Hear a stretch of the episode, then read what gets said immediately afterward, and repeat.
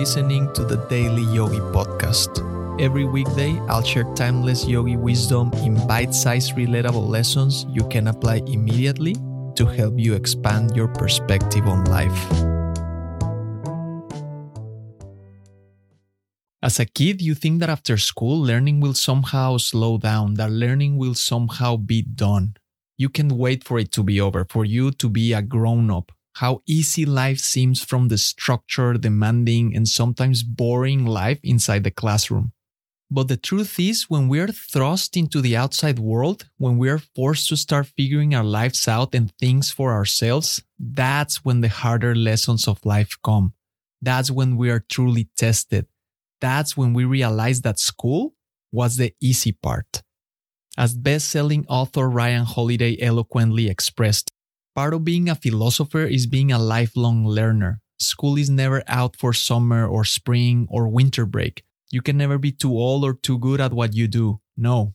School is for life, and life is school.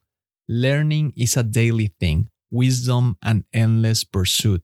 You never arrive, you never fill up, you never graduate because the world is always revealing new lessons, even in the oldest texts.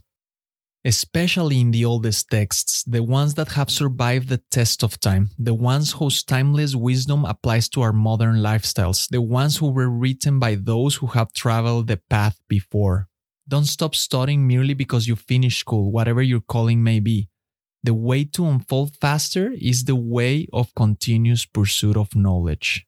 You must learn from every experience you're given, from the people you interact with every day. All of them are your teachers. And in truth, you have no choice.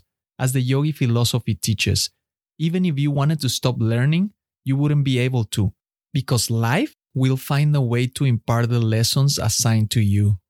Remain curious, open minded, willing to discard the preconceived notions of the past, willing to learn, to become better than you were before. This is the purpose of life growth, unfoldment, development.